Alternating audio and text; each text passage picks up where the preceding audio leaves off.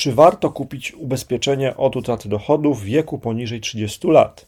Cześć, nazywam się Marcin Kowalik, ty słuchasz podcastu ubezpieczenia po ludzku.pl. No i tutaj łączymy tych, którzy szukają ubezpieczeń z tymi, którzy mogą pomóc w wyborze ubezpieczeń. Czy warto kupić ubezpieczenie od utraty dochodu w wieku poniżej 30 lat? Agent ubezpieczeniowy odpowiada mi na to pytanie, które często stawiane jest przez naszych klientów.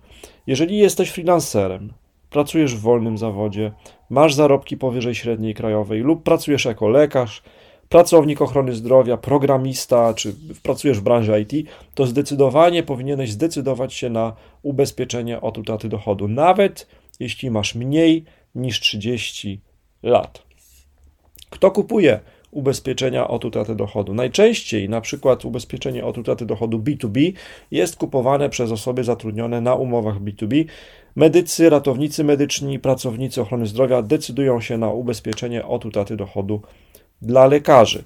Jeżeli Ty potrzebujesz pomocy w wyborze ubezpieczenia od utraty dochodu, to wejdź na ubezpieczeniapolsku.pl, wypełnij formularz kontaktowy i skontaktujemy Cię z godnym zaufania agentem ubezpieczeniowym. Do usłyszenia.